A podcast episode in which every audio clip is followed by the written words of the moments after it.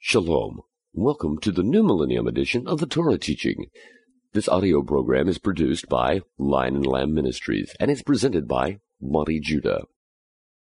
Jacob and his descendants have now descended down into Egypt. Some time has gone by, and now the story comes of how they will be leaving Egypt. We know the story of how they came down. God sent a Hebrew who was trained in Jacob's house to go down to be raised up to be the deliverance of the sons of Jacob in the form of Joseph. Now we will have a son who's been trained in Egypt who will go out and come back to lead the children of Israel out of Egypt. The contrast between Jacob and Joseph and Moses are going to become very clear in this first portion, how Moses will now take, if you will, the mantle of responsibility for the children of Israel to lead them out. As it begins, it reminds us again of the names of those from Jacob. And it reminds us of the number who went down into Egypt. There were 70 souls, including Jacob, that were from Jacob's loins that went down. Obviously, the number 70 is significant. It's significant throughout the Bible as a thread, which speaks to something that's going to affect all the nations. The number 70 relates to all the nations. And it's consistent with the promise that God gave to Jacob that in his descendants would all the families of the earth be blessed. That nucleus that God is going to carry this promise out is in the form of 70 souls that goes down into Egypt. Now, this is a continuation of the same prophecy that was given back to Jacob's grandfather, Abraham. When Abraham received his covenant from God, promises from God concerning the land of Israel, he was also told at the same time that his descendants would be going down into Egypt, but that God would remember them and bring them up out of Egypt back to the land.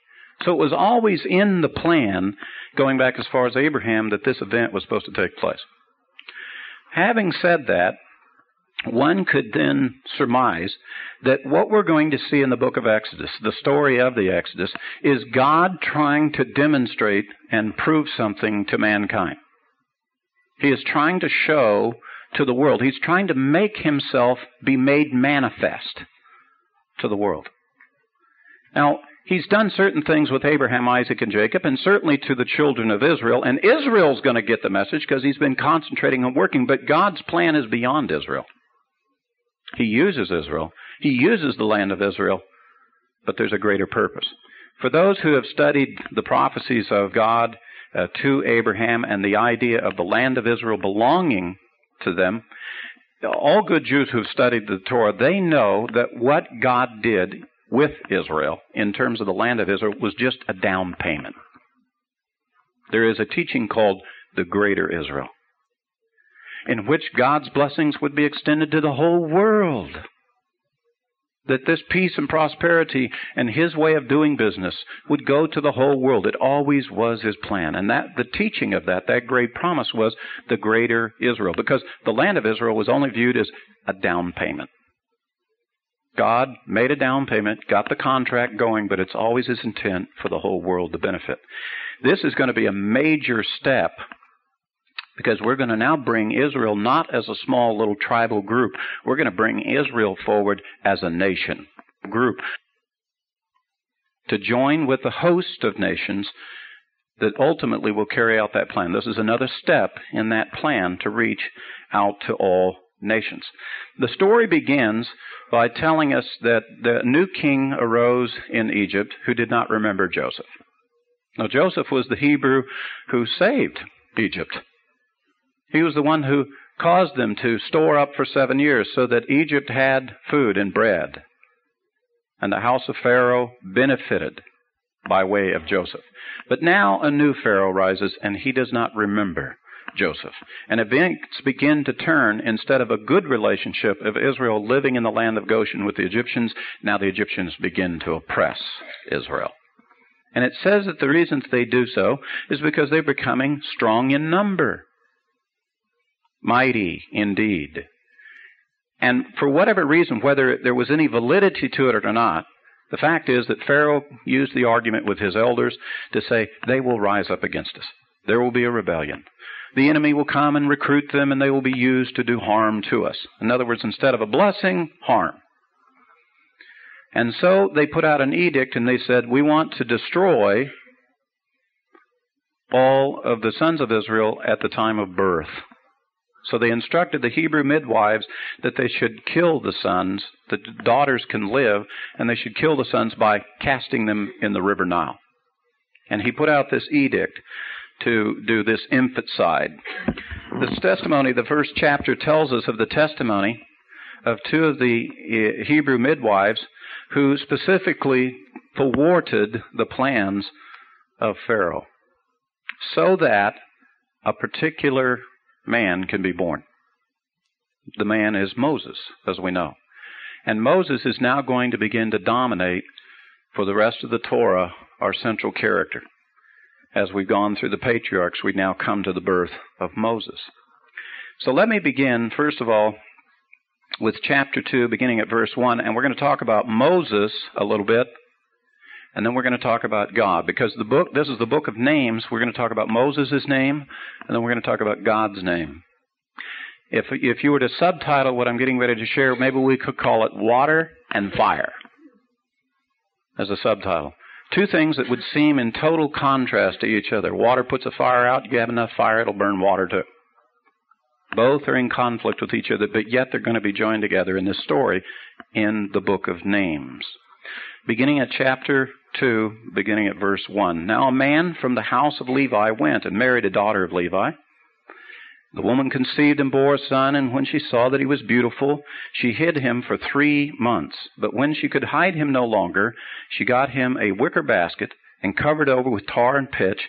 Then she put the child into it and set it among the reeds by the bank of the Nile. Why in the Nile? Well, the logic is really pretty simple here all of the Hebrew children were to be thrown into the river Nile, and if you were looking for a place where one would be hidden, you wouldn't look at the river Nile. That's the place they're supposed to be thrown in, right? Surely they would hide them somewhere away from the river Nile. But in this case, she knows, I will put him in a place where they will not find him. So she hid him at the place that they were supposed to be thrown in only hid him in the basket, concealed him, and covered him, so that he could be found later. And his sister stood at a distance to find out what would happen to him. Then the daughter of Pharaoh came down to bathe at the Nile, and her maidens, walking alongside the Nile, she saw the basket among the reeds, and sent her maid, and she brought it to her. And when she opened it, she saw the child. And behold, the boy was crying, and she had pity on him, and said, This is one of the Hebrews' children. Then his sister said to Pharaoh's daughter, Shall I go and call a nurse for you from the Hebrew women, that she may nurse the child for you? And Pharaoh's daughter said, Go ahead. So the girl went and called the child's mother. Then Pharaoh's daughter said to her, Take this child away and nurse him for me, and I shall give you your wages. So the woman took the child and nursed him. And the child grew, and she brought him to Pharaoh's daughter, and he became her son. And she named him Moses, and said, Because I drew him out of the water.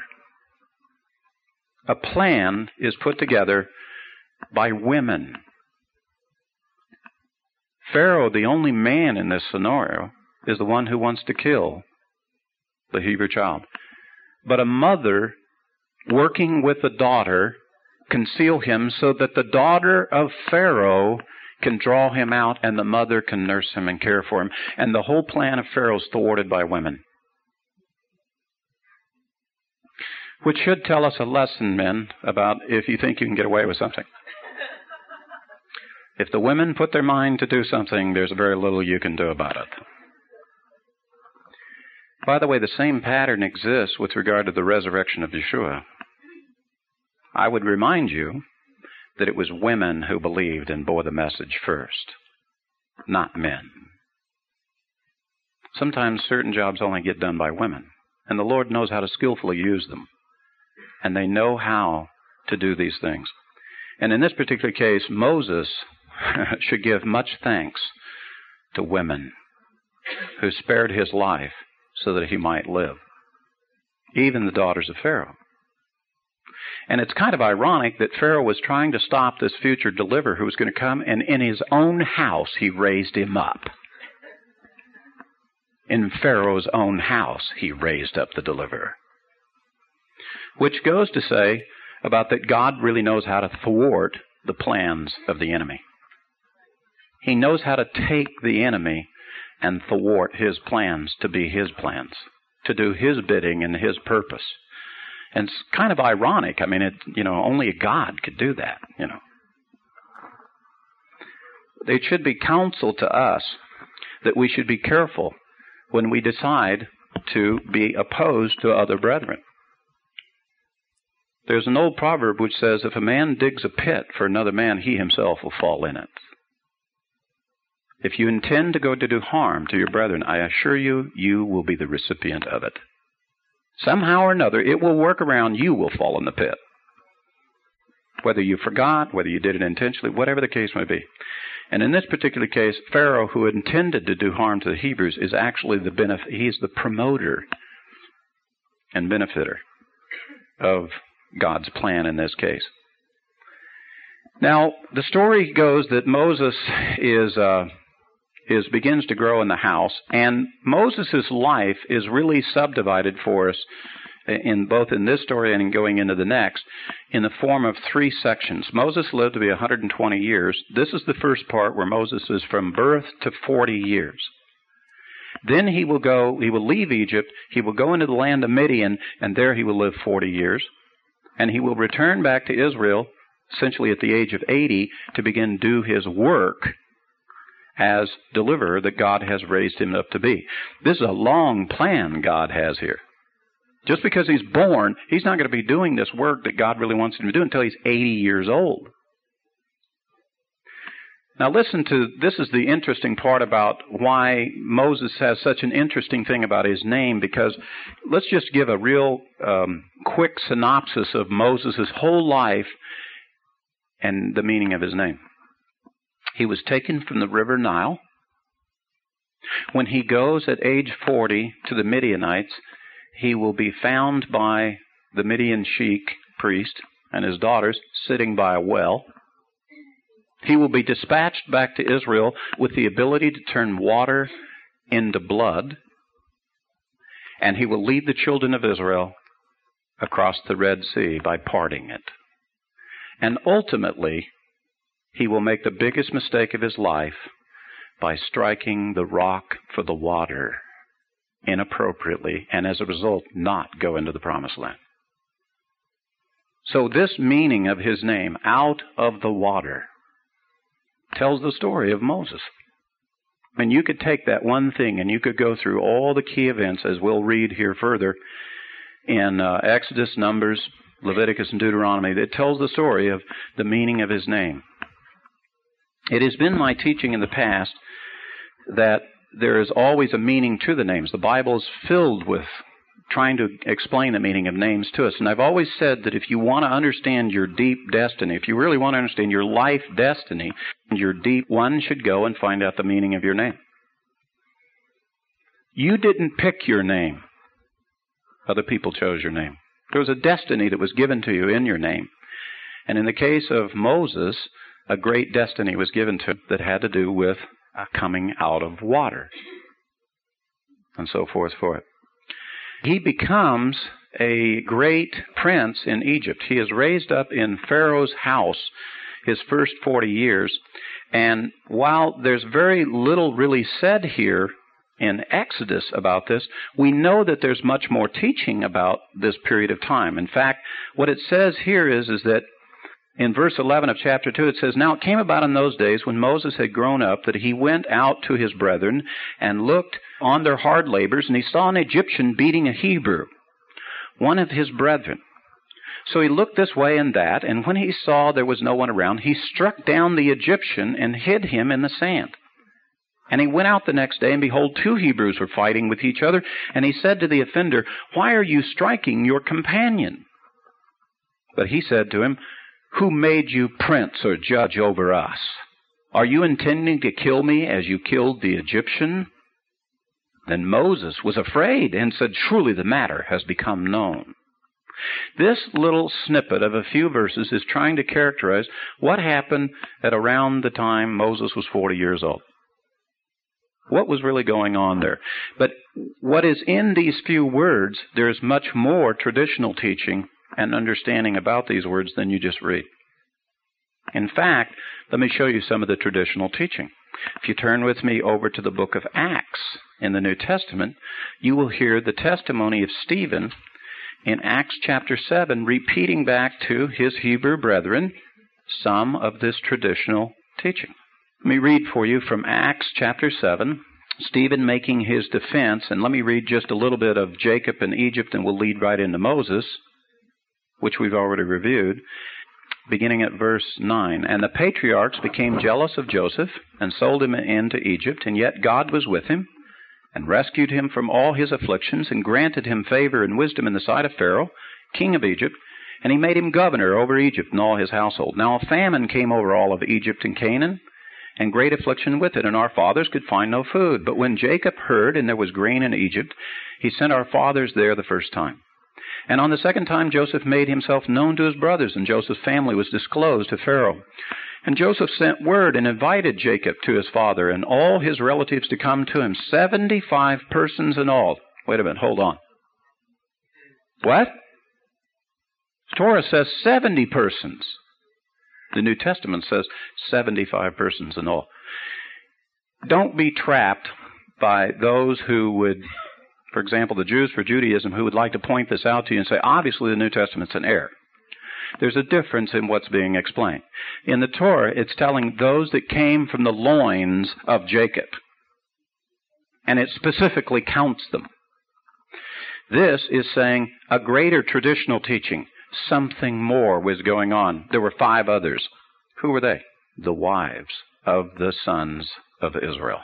Like people like Tamar of Judah and others. They didn't come from the loins of Jacob, but they were part of the assembly that went down in there. And that's all that is trying to be expressed here is more of the traditional understanding. It's not disputing what the Torah said.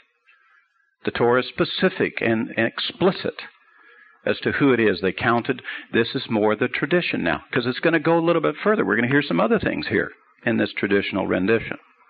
If you go to verse 16, it gets a little confusing. And from there they were removed to Shechem and laid in the tomb which Abraham had purchased for a sum of money from the sons of Hamor in Shechem. And what it really is, because they, plural, he's mixing the stories of the death of Jacob, how he was taken to Abraham's tomb, and the death of Joseph, who was taken to Shechem. And the tradition, they slur the two stories together that Jacob and Joseph were that close together that they talk about their deaths and their burials as almost like a singular unit. Last week, I tried to share with you that the teaching, the way the Torah presents between Joseph and Jacob, is that there's a great mystery in this relationship. How Joseph, the son of Jacob, should be raised up above his father. And yet they are one and the same. And it is the picture to explain to us how there will be a future son of Joseph who will be raised up and who will be equal in the same standing with his father. And the word, the Hebrew word Aben, the stone of Israel, illustrated that to us. The contraction of the word Av, father, and Ben, son. They're put together to make Aben. One word which indicates father and son together the story of Joseph and Jacob are then summarized in the tradition as one and the same story. And Stephen is teaching this traditional teaching. You can't, it's like you can't, he slurs them together. He pulls them together, both promises that they would be carried back and buried and locations. So that's what we're reading in Acts chapter 7. Verse 17. But at the time of the promise was approaching when God had assured to Abraham, the people increased and multiplied in Egypt, until there arose a king over Egypt who knew nothing about Joseph. It was he who took shrewd advantage of our race and mistreated our fathers so that they would expose their infants and they would not survive. And it was at this time that Moses was born. And he was lovely in the sight of God, and he was nurtured three months in his father's home. And after that he had been exposed, Pharaoh's daughter took him away and nurtured him as her own. And Moses was educated in all the learning of the Egyptians, and he was a man of power in words and deeds. But when he approached the age of forty, it entered his mind to visit his brethren, the sons of Israel. And when he saw one of them being treated unjustly, he defended him and took vengeance for the oppressed by striking down the Egyptian. And he supposed, listen to this, and he supposed that his brethren understood that God was granting them deliverance through him. But they did not understand.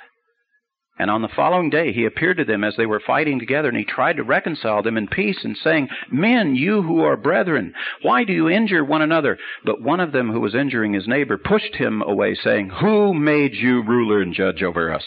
You did not mean to kill me as you killed the Egyptians yesterday, do you? And at this remark, Moses fled and became an alien in the land of Midian, where he became the father of two sons. Now, the New Testament gives us considerably more information on this story than one if you were just to limit yourself here to the Torah. It says that when Moses, at the age of 40, he said that he sat in his mind, he, it was in his heart, he said. He was moved by something in his heart to leave the house of Pharaoh and to go to the Hebrews and to see them. And when he saw them, he saw an Egyptian oppressing one of them. And in his heart, he saw his brethren were being oppressed by Egypt. And he thought it was God's plan that he should be the deliverer, that he should help deliver the sons of Israel. He kind of had it half right and he kind of had it half wrong. God was going to use him for this purpose. There was a destiny for Moses to be used in this, but it wasn't going to be by Moses' hand. It was going to be by the hand of God. It wasn't going to be by a striking hand with a sword that he would kill the Egyptians. It was going to be by a shepherd's staff that the people would be led. And there's our first contrast is set for us about Moses the water and how God will first be seen as a burning bush. And we're going to take this Moses water and we're going to mix it with this God who's a consuming fire and we're going to do something interesting. The contrast is there. And I would submit to you that in the heart of Moses there was a conflict with regard to us. He had a purpose, he had a sense in his heart he was to do this, but it was always a question of timing. And would it be by God's hand or by his hand? He felt the responsibility. He felt some burden. He had a sense in his heart something was moving. But rather than going in and saying, God, what do you want to do? and having a burning bush experience first, instead he took it upon himself. And he found out he didn't have a whole lot going for him even though he'd been trained in the house of Egypt, even though he was in, listen to this, in mighty in word and deed. Forty years later, he will say to the living God in the burning bush, I, I really can't talk very good. Now, how's that possible? Well, we could maybe make some lessons about the inexperience of youth, or maybe we could make some lessons about you know, we need to trust God and do it in His way. I mean, there's all kinds of applications that we could take here. But the point being that I want you to understand is this happened. Moses, in a sense, kind of had a false start. Kind of made a few mistakes. Killed a man. In fact, according to the scripture and according to the traditional teaching, when Moses' bones were being collected, it says that Michael the archangel had to fend off the devil himself because the devil came down asking for the bones of Moses because he says, He belongs to me. He's a murderer. And God had to put Satan back and say, Well, but he's been forgiven. Do you see the conflict here? It's a very interesting spiritual contrast, you know, the Bible is getting ready to state, in that we seem to have the plan right, but there's elements of it that are not quite the way God really wants to do this. God has a slightly different way to do it. Same elements, but we're going to do it in a different way than what is here for us. Traditionally, the teaching of the Jewish people is not to overemphasize Moses, and, and it's with good reason. We want to make sure that Moses is not elevated to the level of God. Moses is not uh, raised up to be an icon that we would, you know, we don't want to go around quoting Moses, you know, and say, well, Moses said, and Moses did this, and, and so forth, because the, we want all that honor to be God. And Moses himself emphasizes this. One of my sidebar comments with regard to my Judaism brothers is if you learn the lesson on Moses, then how come we don't apply the same rule to the rabbis? If we don't want to quote Moses and give him the attribution, why, we, how, why do we quote Rabbi Akiva or Rabbi Judah or those rabbis? Why, why, do we, why do we do that in Judaism? Well, the answer is because we're not following what Moses said anymore. That's my only problem with Judaism was we're not teaching what Moses said. We're teaching what the rabbis said. And it's a fundamental mistake that we've made. Uh, that we, ourselves gave ourselves the instruction, yet we did not follow it. This instruction is clear from the Torah. Moses, though, says there is one that would be raised up that would be greater even than him.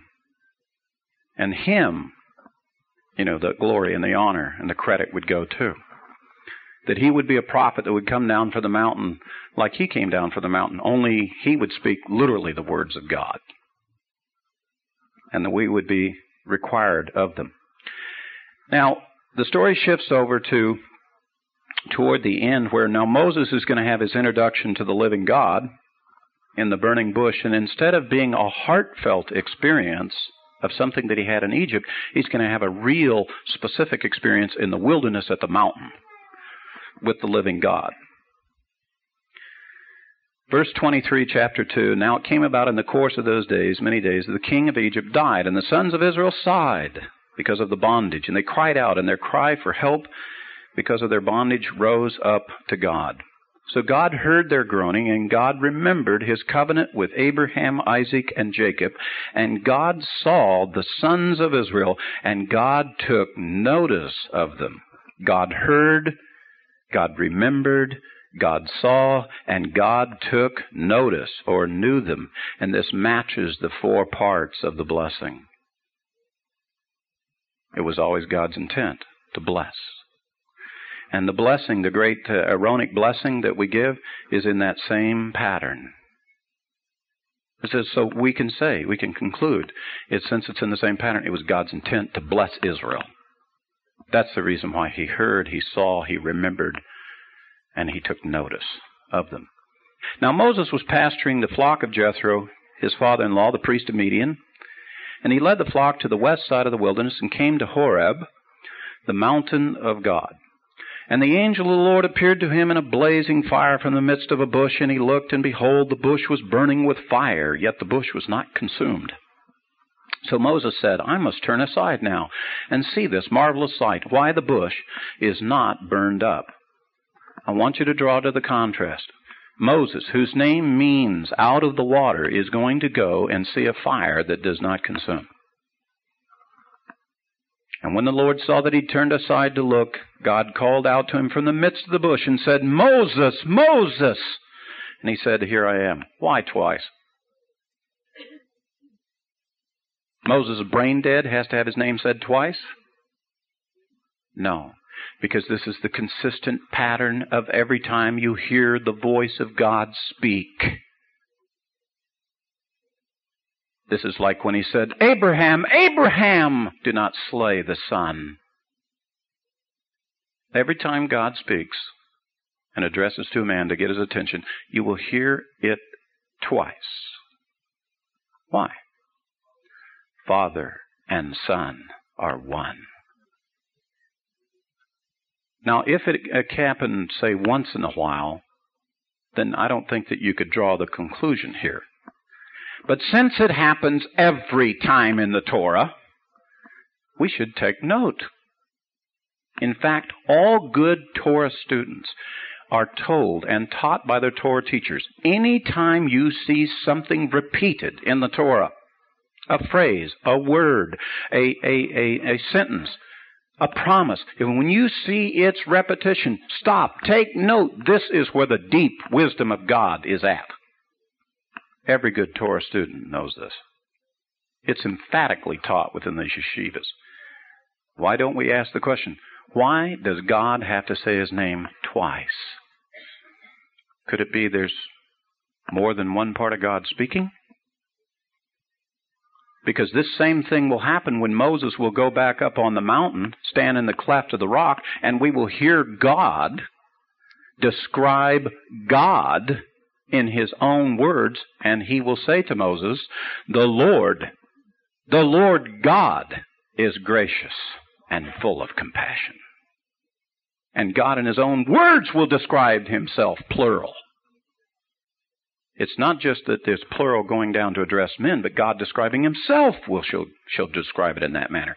I would remind you that the word Elohim is masculine gender plural. Why don't we say gods?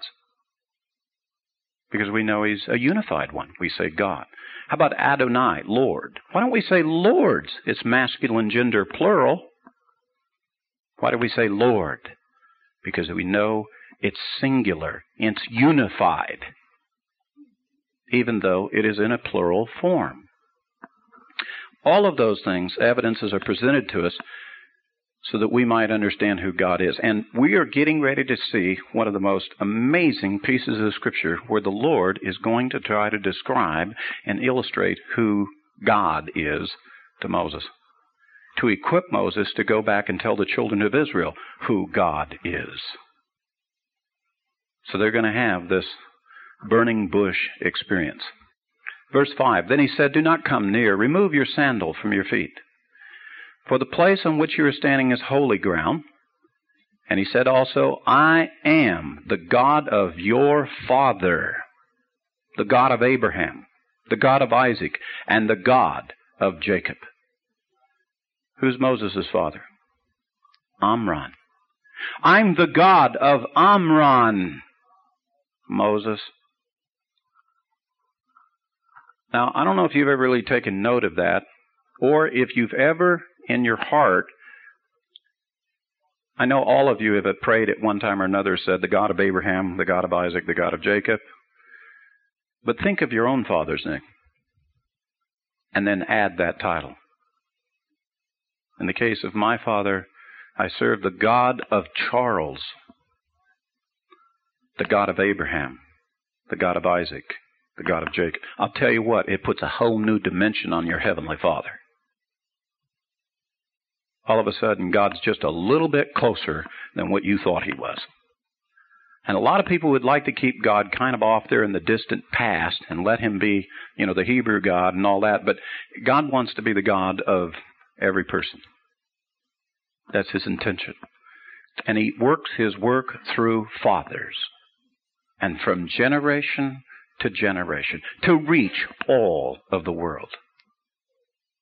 He works through the hearts of real people who, by the way, can make real mistakes and at the same time can be real saints, real redeemed believers. Anyways, he says to him, he says, I am the God of Jacob. Then Moses hid his face and he was afraid to look at God. And the Lord said, I have surely seen the affliction of my people who are in Egypt. I have given heed to their cry because of their taskmasters, for I am aware of their sufferings. Three components, three observations. They all basically say the same thing, but God emphasizes it as three parts. So I have come down to deliver them from the power of the Egyptians and to bring them up from that land to a good and spacious land, to a land flowing with milk and honey, to the place of the Canaanite and the Hittite and the Amorite and the Perizzite and the Hivite and the Jebusite. And now behold, the cry of the sons of Israel has come to me. Furthermore, I have seen the oppression with which the Egyptians are oppressing them. Therefore come now, I will send you to Pharaoh, so that you may bring my people, the sons of Israel, out of Egypt. Time out. Remember 40 years ago, Moses said that he was the guy? Remember, I was moved in my heart. I went and I checked out my people. I found out they were oppressing him. Uh, surely they will understand God has risen, has raised me up to be the deliverer. So you would expect Okay, from 40 years ago, Moses jumps up. Finally, fi- I'm finally on track with God's plan for my life, right? Well, it doesn't quite go that way. Verse 11, but Moses said to God, Who am I that I should go to Pharaoh, that I should bring the sons of Israel out of Egypt? Well, Moses, wait a minute, you were trained in the royal protocol of the house of Egypt you know how probably this Pharaoh that's in charge probably was one of your contemporaries. If you believe in the movie The Prince of Egypt, he's your stepbrother. Surely, if there's anyone who is capable to go, to be an emissary, to speak with him, it would be you, Moses. You were trained up and raised up in the midst of them. Now, who is it that's not getting the plan? See, Moses complained before the sons of Israel aren't getting the plan about what God's been doing with me, and now who's not getting the plan? Moses not getting the plan. This interesting contrast between fire and water. Who prevails over each? And I like this particular part where he says, Who am I? Because in a very short moment, God is going to reverse his word and says, I am. Instead of the question, Who am I? Verse 12, and he said, Certainly I will be with you. And this shall be a sign for you that it is, I, it is I who have sent you. When you have brought the people out of Egypt, you shall worship God at this mountain. I will give you a sign here at the mountain. Just as bold as this burning bush, I'm going to do some other things here at this mountain, and you're going to bring the people here, and that will be clearly the sign that you were purposed for this reason, and that you will bring them to here. Verse 13 Then Moses said to God, Behold, I am going to the sons of Israel, and I shall say to them, The God of your fathers has sent me to you. Now they may say to me, What is his name? What shall I say to them? First of all, understand what Moses is doing. He put up the defense for himself. He said, Well, who am I to go? And God says, I'll go with you. He doesn't remind him of his previous background, but he should have reminded himself of it. But God then goes further and says, I will be with you. I will go with you. You're not going to go alone to go do this. And then he says, Yeah, but you remember when I was there last time and I said to them, You know, God has raised me up. Don't you get it? God's raised me up to be a deliverer. And they said, Who made you ruler and judge over us? And they rejected me right off the bat. I mean, what am I supposed to say to them? They're going to reject me again. Why, why would, you know, they asked the question. I haven't come up with a good answer for that one yet. By the way, do you have an answer for the, who made you judge and ruler over the, you know, I, I haven't come up with an answer for that yet. And he says, when I say to them, what is your name? Now that, that really carries a little weight. That carries a little weight. Because if you go to do something, by what authority do you do it? Who made you judge and ruler? By what authority, in whose name did you receive such authority? What shall I say your name is? So I can say, I am doing the bidding of. And the Lord answers, verse 14, and God said to Moses, I am who I am. And he said, Thus you shall say to the sons of Israel, I am has sent me to you. Thus begins the controversy of trying to understand our God. God's giving some pretty direct answers here. But what do they mean? In the Hebrew, and I'm going to introduce a little Hebrew here this morning, and if you don't like it, well, tough. We get, we got to get to this level just a little bit, and I'm going to try to take it slow and carefully because it's important to you. He said, I am who I am. In the Hebrew, he said, Ehyeh Asher Ehyeh. Ehyeh is a very common expression in Hebrew. It virtually precedes almost all sentences in common language. I am going to the store. I am going to drive my car. I am 30 years old. A lot of conversation starts with, eh, yeah, I am. And you equate things to it. And you take whatever that object is that you're going to talk about or that other activity and you equate it to yourself. You value yourself with it. And God does something strange and He says, eh, yeah, share, eh, yeah. You can only compare me to me. You can't compare me to anything you've ever thought of, heard, or seen. I just am. I exist. I am, was in the past, I am now, and I am in the future. And I will be in the future. Now, from this comes great, deep teaching. And it has been the constant uh, pursuit of the scribes and sages of Israel, godly men in the new covenant faith, to understand who and what does all of this mean and how, how do we come to terms with this? The um, Hebrew letters, and I'm going to use this slide here for a moment. The Hebrew letters is made of, Ehyeh is an aleph, a hey, a yod, and a hey very similar to the letters that's going to be used in the next name he gives of himself. And the sages, and let me just give you kind of the concluding here, the, the, the, deep work that has been done with a host of other sources from the, from the biblical record and so forth, they try to summarize or boil the essence of what is God saying here down to the following statements. And I find these to be very fascinating statements for the sages of Israel to say. I will save in the way that I will save. Now, what is really being said here? The first thing being said to Moses is Moses, not by your hand, but by mine. That the deliverance doesn't come from you, Moses, it comes from me. And the first thing he's got to sort out with Moses is it's not by your deliverance, not by your hand, Moses. Remember the mistake you made 40 years ago? It's by me is comes the deliverance. I will save in the way that I will save. Not the message you gave to the sons of Israel before. Now you're going to take the message that it's God who will do the salvation. It will be by God's hand that you will come out, not by the hand of Moses. This is pretty clear and very specific instruction. If you're going to be in the ministry business, you better get it pretty straight. It's by God's hand that you serve, not by your hand. Not by your brilliance, not by your great oratory skills.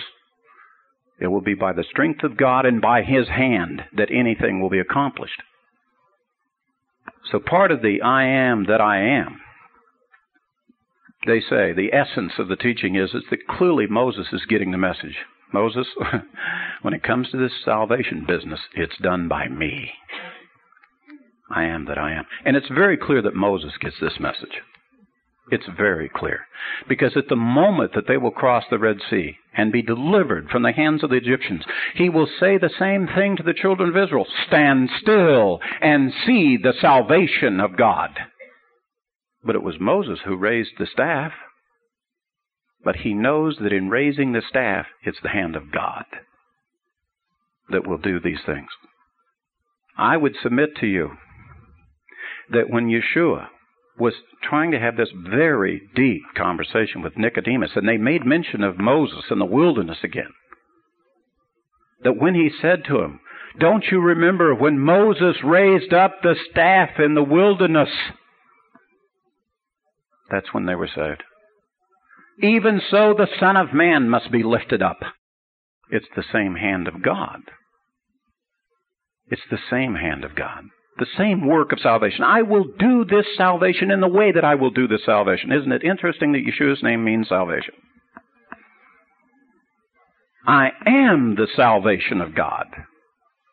We will do it God's way, not your way. And for us in the New Covenant faith, I submit to you that there is as much a struggle to understand how Yeshua does this work of the Father, the living God, as much as there is any quandary on the part of my Jewish brethren trying to understand how the Son of God fits into the whole concept of who God is. It's all back to the same issue. God will do the saving. It is essential that God do the saving. That's the lesson to Moses, and that's the lesson from Yeshua to all mankind. He goes on to say further, verse 15, And God furthermore said to Moses, Thus you shall say to the sons of Israel, now my Bible says, the Lord, the God of your fathers, the God of Abraham, the God of Isaac, and the God of Jacob, has sent me to you. Only the word for Lord that we use here is this now Hebrew word, Yod He Vav He. It's somewhat similar to the uh, the the word for Ehyeh. Has almost all the same letters, but there's they're they're adjusted now, and now we come to the quandary, if you will. How do we address this name? Now, if you're a good um, Orthodox or observant uh, Jew, having been trained up in uh, Judaism, then when you see this name, Yod He Vav He, you would say in the text or in the speech, you would say Hashem, the name. You don't attempt to pronounce it, but you say Hashem, the name. And everybody knows you're referring to that Hebrew set of four letters, Yod He Vav He. In the King James Bible, which was the, the largest English Bible that came out to the world, the King James translators tried to pronounce the name. And so we have the name Jehovah. That is an effort to pronounce this Yod He Vav He. And Jehovah, they, if you go through in the commentaries and, and you were to study what the, the church fathers have said about it, they're saying that this is a name that is trying to bring out the essence of I am. It's trying to bring out the essence of, of I exist. I was, I am, and I will be. I exist eternally. Time doesn't, doesn't affect me. That they're saying that the name is trying to bring the essence of these meanings and understandings for, forward to us.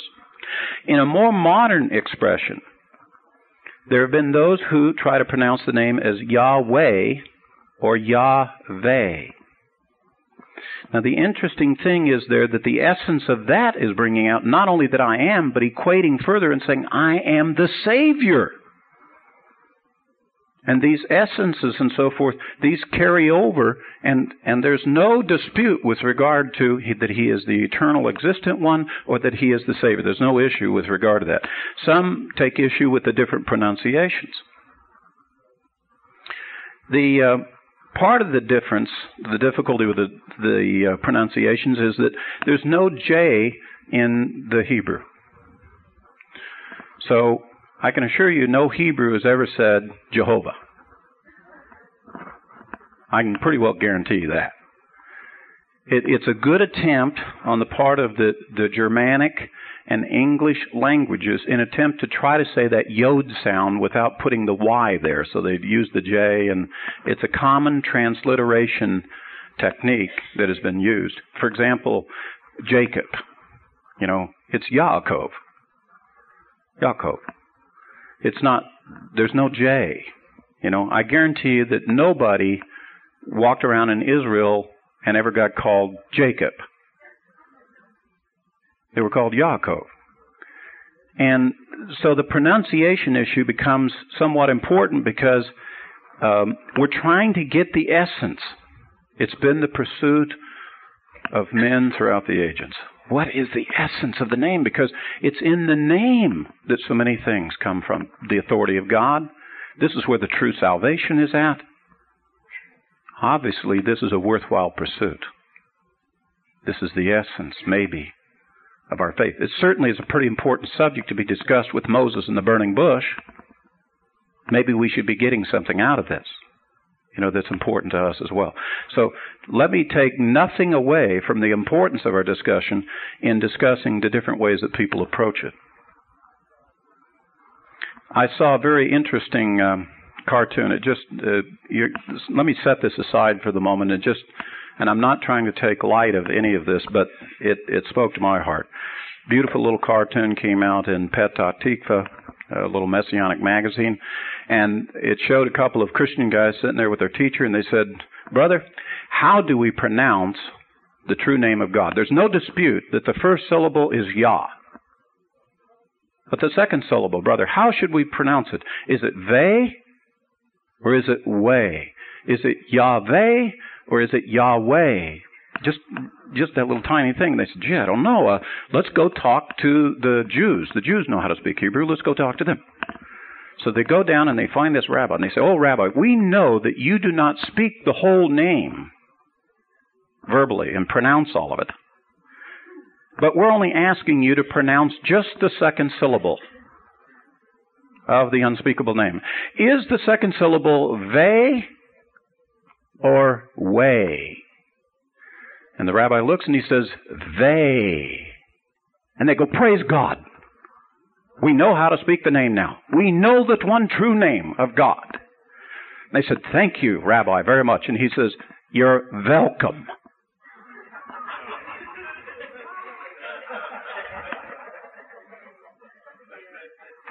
I love that.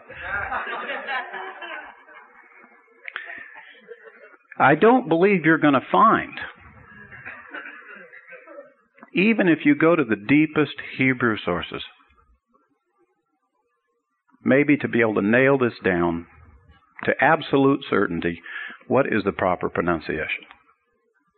Here's what, here is what the Hebrews have attempted to do with this quandary as opposed to necessarily dealing with the pronunciation. Because I've said to you before that in the Hebrew way of approaching this, they don't go into the pronunciation. They used to reserve the pronunciation of the Hashem name only to events that were in the temple. Primarily, the only time it was really spoke was on Yom Kippur, the Day of Atonement. When the high priest would come back out, he would stand on the porch and he would render the blessing and he would speak this Hashem name and whatever pronunciation that they had, it was a pretty big event because it says everybody in the temple used to fall on their face and say the very words that we say in the Shema, the second line Blessed be his name, whose glorious kingdom shall be forever and ever. When we say the Shema, the first line is from the Deuteronomy 6 passage. Hear, O Israel, the Lord our God, the Lord, is one. But the second line comes from the tradition of having heard this name spoken and the honor that would be rendered to it. So that shows you how some of the traditions have made their way down. Let me show you a little bit further how the Hebrews have tried to extract the essence of this, and and this is what makes it kind of interesting when it comes to all the different pronunciations. This is a combination of where they've taken the letters of the Yod He Vav He and they use different combinations of them. And so, for example, the first one that came up was the He Yod He, and it's pronounced Haya, which means he was. Then they have another one which is the He Vav He, and that one can be pronounced one of two ways. It can be pronounced Hove, he is, or it can be pronounced Hava, I exist. And there are different times in Scripture where these things are expressed. Then, if you go into the future, if you take a yod, a hey, and a yod and a hey, and it's actually ye yah, I will be. And in the expression that we have in our song Kodesh, we use a version of the Yod He Vav He and we say Yavo. I am coming.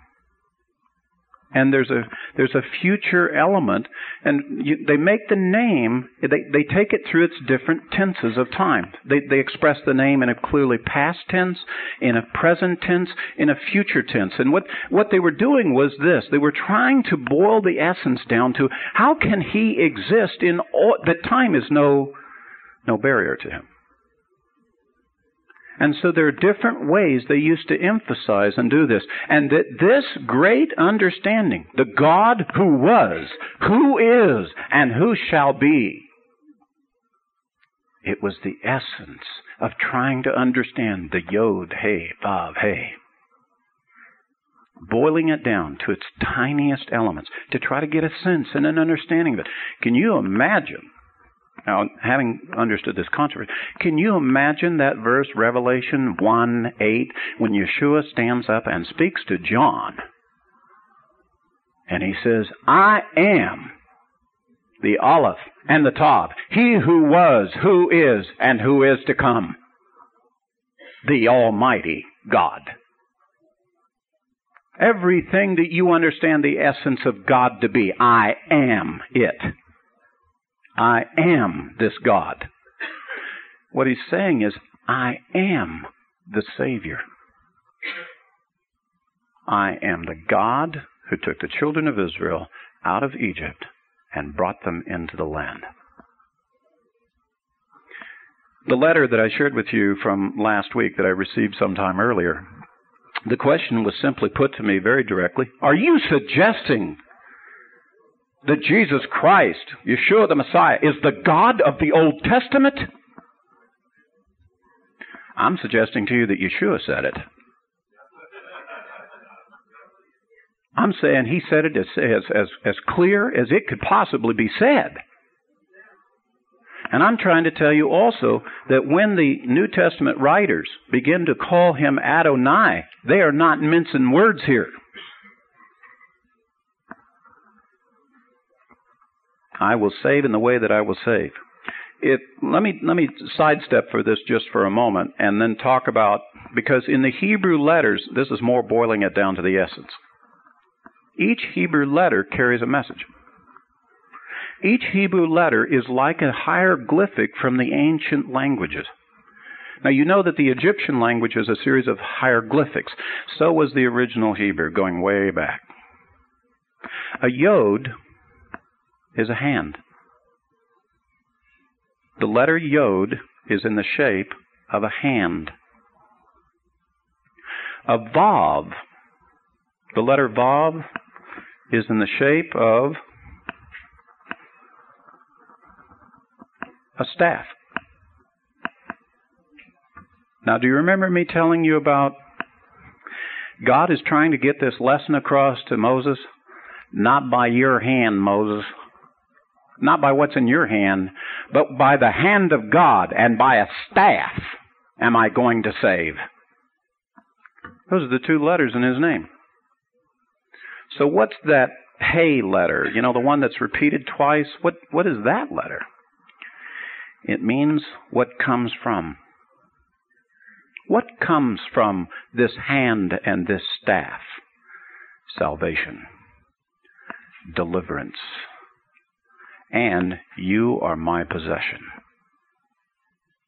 That's what comes from my hand and this shepherd's staff.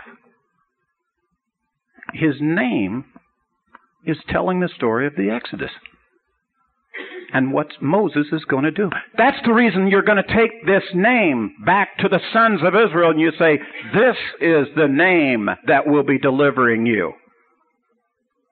Because had they known each little letter and what it meant, it tells the story. It tells the story of salvation and deliverance. If Yeshua really is the Messiah, and he really is the salvation, then he tells the story too. Because he didn't come, you know, bearing a sword. He came like a shepherd, like Moses came like a shepherd. He came meekly he didn't come like a great king, as people would think, like Moses first thought. He would come meek and humble. It said of Moses later in his life that he was the meekest most humble man in the world. Because he was bearing the picture of what Yeshua the Messiah was going to do. When he would be the great salvation for all. It says in the story that right after this that Moses loaded up on his donkey and he went to Egypt. It says it. Loaded up on the donkey and he went to Egypt. The sages of Israel say this This is like Abraham, whom when he came into the land, he came riding on a donkey. This is like the Messiah. When he will come, he will come riding a donkey. He will come as meek and as lowly as Moses did to Egypt. Like doing the hand of God and the work of a shepherd. Isn't that, I find that fascinating. I've not heard Christian scholars who have said it that well. But the Jewish scholars have said it very well in trying to explain about Moses and his life, the great work of Messiah that would take place.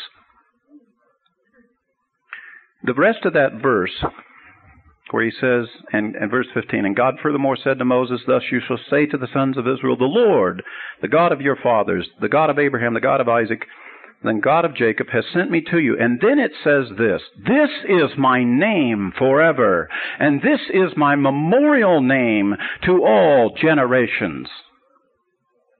The word memorial name, there's another Hebrew letter, a Hebrew word that is used for that. And this is actually the reason why the sages of Israel say we should not speak this Yod He Vav He name. They say that we should say Hashem. We, we should not try to pronounce it. Here's part of their rationale. When God says in the rest of the verse, This is my memorial name. If I were to read from the Jewish Publication Society, it would say, This is my name of remembrance. Here's the word. Lamed, Ayin, Lamed, uh, and Mem Sofit, the following Mem. Four letters again. Depending on how you pronounce this word, and the Torah doesn't have the vowels in it, depending on how you pronounce it, you could pronounce it alam, which means remembrance. If I put the vowels in a slightly different place, it's alim, which means concealment. This is not only my name of remembrance, but this is my concealment. This is how I'm covered. Now, let me just expand and zip forward to you and tell you how they take this teaching, how they boiled out of the essence of this, what, what they do in practice. See, that's the reason why they see there's a veil. Because God is in the business of concealing himself. He wants his name to be remembered, but he conceals himself. He does not allow someone to come directly into his face to face presence. In fact, in the traditional teaching, there is an archangel named Suriel who stood between Moses and the face of God. He's called the face of God. And he protects, and that's the reason why Moses' face was glowing when he came back.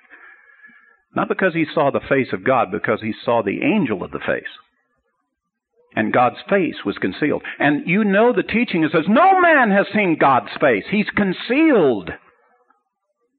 Now, if you want to see the real essence of someone, you see their face. Somehow or another, God has made us as human beings, and I just read a story on this. We have the ability, our brains have the ability to memorize immediately upon one glance of seeing a person's face that we can recognize that face again we somehow our brains are made in such a way that we see a person's face and we can recognize them. Even babies who can only know how to suck and poop can recognize their mother's face like that. It's something that's wired into our brains that we have this instinctive ability to do this. That's the reason why that they rely in our court system so heavily on an eyewitness because they've recognized that the human brain has the ability to see your face once, walk away, and see you again and recognize you. And that's the reason why the subject of the face of God is so important. If you really wanted to know the essence of God, you would know his name and you would see his face. And what we have is Moses at the at the this brink of this very thing dealing with the face of God, dealing with the name of God. And that's the reason why we pursue this passage of Scripture to understand who God is, the essence of God, the person of God. We exhort one another, seek the face of God. You'll never forget it if you see it. Because it's a known truism, you know, that exists amongst us. And from that, they say God intentionally covers his face. If he intentionally covers his face, then maybe he's intentionally concealing his name. Maybe it's for protection. Maybe it's because we're not God. We can't quite exist right at that moment, but we seek Him, we desire Him. We, we, we want to be that close to Him, but, but there's something there that's, that is that difference, that part. It was the teaching, and it is the teaching of the Hebrew scholars. That, that's the reason why that we don't try to pronounce this name that's written. Setting aside how could we pronounce it, setting aside the vowel structure and all that, setting aside that whole thing, they're saying one should not want to do it. There's other reasons for it. Because they are fearful of the commandment to not take God's name in vain. There is a commandment that says that. Don't take God's name in vain. One of the meanings to take it in vain is to make it common. Don't make his name common. And some interpret from that that if you speak it from the mouth of a man, you have done exactly that. That only under certain anointings, only under certain times and procedures, should such a thing be said. To speak that name. If you go further within the scripture that speaks, as I read to you this portion as we began today, the Word of God from page 10. These are all passages of Scripture quoted from Scripture. And if you'll recall, one the last one it says, And he has a name written which no one knows except himself. But he's called the Word of God. You know, it's a kind of a, a it, it, it's a it's a huge contrast. It's like trying to understand how water and fire exist together. They work together, but they're kind of against each other. And it's pretty clear here that Moses is trying to get the essence of this because he wants to go back with the proper authority to speak to the sons of Israel. I submit to you that anyone who is in the pursuit to understand this name, they're doing the same thing. Their motivation is probably as pure as Moses'. I don't think there's anything wrong with wanting to know how to speak the unspeakable name of God. I don't think there's anything wrong with it at all. I think your heart's toward God, bent toward God. David himself said, The only thing I desire of the Lord is to dwell in the temple of God. That's what I most desire. I think anybody who would, I would love to dwell in the Holy of Holies. Amen? But there's a veil. And if I go by the procedures and the rules that God has said, it says only the high priest gets to go in there once a year.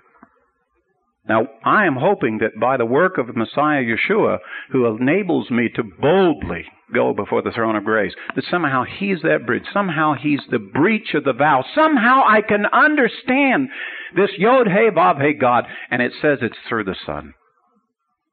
Somehow He's the bridge. Somehow He's the breach in the veil. Somehow He crosses over and we can see it. In fact, that's exactly what the New Testament says to us. If you would turn with me over to John in the early chapters. Let me get the exact reference for you.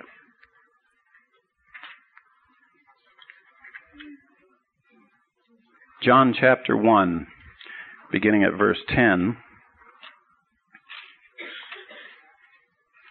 This is what the Apostle John is trying to describe to us was the work of Yeshua. Verse 10 He was in the world, and the world was made through him, and the world did not know him. He came to his own, And those who were his own did not receive him.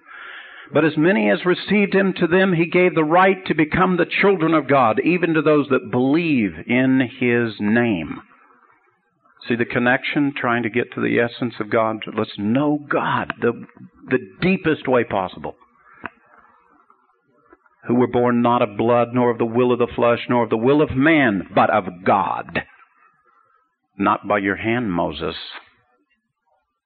Not because you've decided in your heart, Moses, but because I have decided and I will save in the way that I will save. And that message is still true here. And it's trying to say that's the work of Yeshua, not by the will of a man.